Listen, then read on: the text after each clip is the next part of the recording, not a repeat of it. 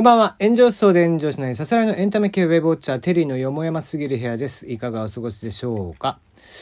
えー、やっと、公開からまあ2週間ちょっとですかね。えー、過ぎて、ようやくエヴァを、新エヴァ見てくることができました。えー、まあネタバレになる、というかネタバレのしようがないんだよね。うん。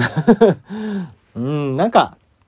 ストーリーを、多少言ったとこでさ、ネタバレになりきらないというか、まあそれぐらい複雑に、えー、様々なことがこう2時間起こる、40分で起こっていくわけなんですけども、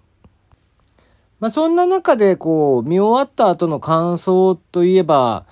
ああ、まあ本当に終わったなーっていう部分と、そしてなんか、うん、急激のね、古いエヴァンゲリオンの、えー、劇場版とかを見た時であったりだとか、まあ、あの、地上波のテレビ版を見た時の感じとはまた違う、こう、なんだろうな、最終的にはこう、優しい作品になったな、と、うん、いう感じでしたね。なんかこの、えー、殺伐としたこの最近のね、えー、例えばコロナとかもそうだし、分が溜まっていて、えー、いろんな人たちがいろんな思いを持ってこう最近は自粛であったりだとか、えー、自分の気持ちを押し込めてみたいなことが多分多いとは思うんですけども。うん。まあそんな時に、こう、やっぱり暗い作品って今、あまり基本的に僕は見たくないんですが、えー、見終わった後にすごくこう、すがすがしさを、うん、感じたあ作品でしたね。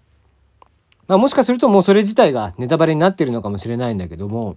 うん。まあ、一応ね、えー、公式でも感想言っていいよみたいなことがね、言われてるんで、えー、ネタバレにはならない程度にしておきます。ストーリーに触れ、には触れないようにしますけども、うん、なんか、まあ、しかしやっぱりあの、繊細なね、えー、絵であったりだとか、えー、まあ今回、直接的な使徒っていう話では、またちょっと違うんですけどもね、えー、敵側のね、こう、デザインとか、ロボットみたいなやつのデザインとか、まあ、凄まじいよね。あんなのも、アンナさんじゃないと、こう、想像ができないというか、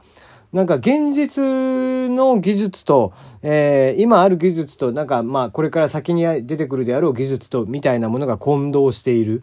えー、しかもそれがこう、なんだろうな、単純にこうロボットみたいに決して見えずに若干こう、うん、人のようにも見えてみたいな、そういうキャラクターデザインさせると本当に秀逸だなっていう気がしますね、あの人は。でね、またこう、なんだろうな、うん、なんか庵野秀明さんの中での、監督の中での、こう、エヴァンゲリオンの終わりっていうもの、そしてそれをこう見た、見ているファンの人たち、まあ僕らを含めてのファンの人たちへの、ちゃんとした終わりというか、旅立ちというか、卒業というかね、そういうものを、こう、うまく表現をした、えー、作品になっていたななんていうのを感じながら見ましたね。あとなんか、やっぱり美里さんがいいね。三石さんって本当にいいなと思って、あの、声もすごく好きだし、えー、演技もすごく素晴らしかったんですけども、なんか、三石さんでよかったなと。えー、美里さんが三石さんで本当に良かったなっていうのを思いましたね。なんか、あの、こう、包み込むような、えー、声と、なんか声から見える、こう、なんだろうな、三石さんのこう、画面の向こう側の表情みたいなところっていうのがすごくこう、うん、感じ取れた演技をしてましたよね。うん、まあ、僕はあの、この間のね、プロフェッショナルは見てないんで、NHK とか、まあ、そもそもテレビがないんで、見れないんで、見てないんですけども、まあなんか、映像かなりね、円盤かなりしてほしいな、ぐらいの感じですけどね。なんか、うん、その話、そこら辺の話とかも多分本当は見て、えー、プロフェッショナルも見てってしたらまたちょっと面白さもまたね、えー、バンと上がるんでしょうけども。うん、まあ今回こう、iMAX と 4DX 並びに MD、えー、MX4D か、えー、もう同時公開という形になっていて、えー、まあ僕は iMAX の方で、えー、しかもこう、新宿にある、えー、iMAX レーザー、iMAX レーザーといって、えー、iMAX のもう一段階上のね、さらに綺麗な、まあ国内でも最高画質の、えー、映画館で見させていただいたんですけども、まああの、音もね、えー、非常に迫力があって、えー、まあ本当に、まあ、繊細なこう絵を作ったなっていうアニメを作ったなという印象でしたね。うんなんだろうな、冒頭12分がね、えー、公開されていて、えー、今アマプラで見れるようになってますけども、その冒頭12分を見てもわかるんですけども、まあやっぱりああいうなんだろうな、こう、敵のね、集団というか、と、こう、一対他で戦うとかっていうのは、まあトップを狙いというね、えー、安野さんが昔、もうほんと30年ぐらい前に作られた、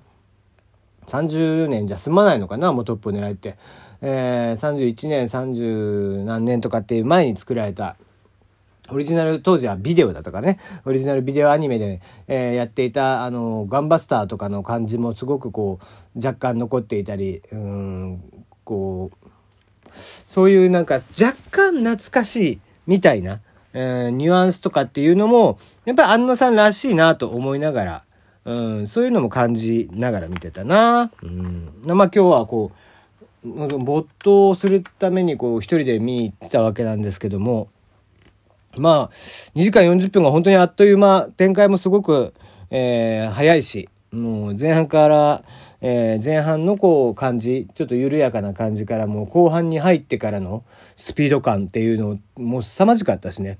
うん、あの展開の仕方っていうのは素晴らしかったななんていうふうに思って見てましたね。うん。まああの、尾形めぐみさんもそうですしね。えー、もうなんだろうなキャラクター一人一人が林原めぐみさんとかもそうだしもう飛鳥のね、えー宮村さんかとかあそこら辺もこう全員そうなんですけどもこう、まあ、エヴァに関わり続けてきたこの、えー、主要メンバーたち、えー、が、まあ、なんか全てこう相対、えー、もう全てをね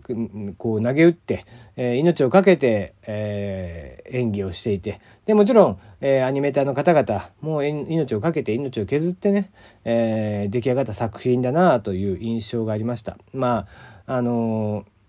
冒頭のねこうこれ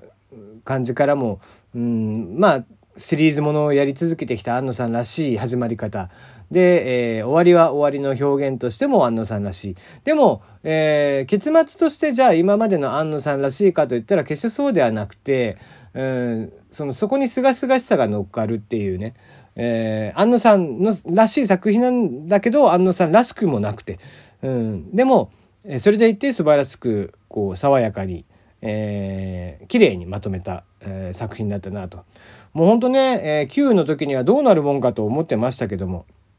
相変わらずね、その用語的なものっていうのは、あの、わかりづらかったりはするんですし、えー、ね、ツイッターなんかを見てても日本語字幕版で見たいなとかっていうのがあったりだとか、えー、そういうのもあったりするんですけども、まあもちろんそういった、こう、オタク心をくすぐるというか、中二病心をくすぐる、えー、テイストというのも忘れてないですし、まあなんかいろんなことが全て、えー、忘れられてないんだけども、うん、最近というかね、まあ実写なんかもやりやしていて、えー、まあそういった中でこう人間の機微みたいなところであったりだとか、えー、こう少年少女もしくは少年少女を過ごしてきた大人たちに対してのこう思いであったりだとか、えー、そういうもの青春とかってそういうものに関しての考え方とかっていうのも、うん、あの中ではこうすごく語られていたような気がするのでね、えー、まあ是非もう一回ぐらい見に行きたいなと、えー、思った作品でございました。はい、えー、ぜひぜひ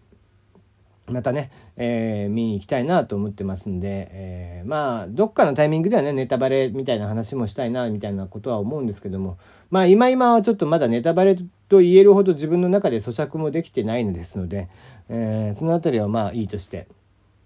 まあ、単純な感想として、え、今日は話をしてみました。うん、まあ本当見に行ってよかったです。あの、まだ見に行ってなくて、まあ今まで見てきて、なおかつ今、まだ見に行ってない方、もしかしたら逆に少ないのかもしれないんだけども、えー、ぜひ IMAX レーザーとかね、そこら辺の、えー、本当に綺麗な映像で、ね、最後締めていただければいいんじゃないかなと思った感じです。はい。えー、ようやく僕の中でのエヴァンゲリオンが一段落というか、えー、終幕を迎えました。はい。えー、心地よく、えー、両手でね、えー、もろ手で、えー、万歳三唱と 拍手を監督にはお送りしたいななんて思っていますね。はい。えー、そんな感じで今日はおしまいでございます。えー、また明日お会いいたしましょう。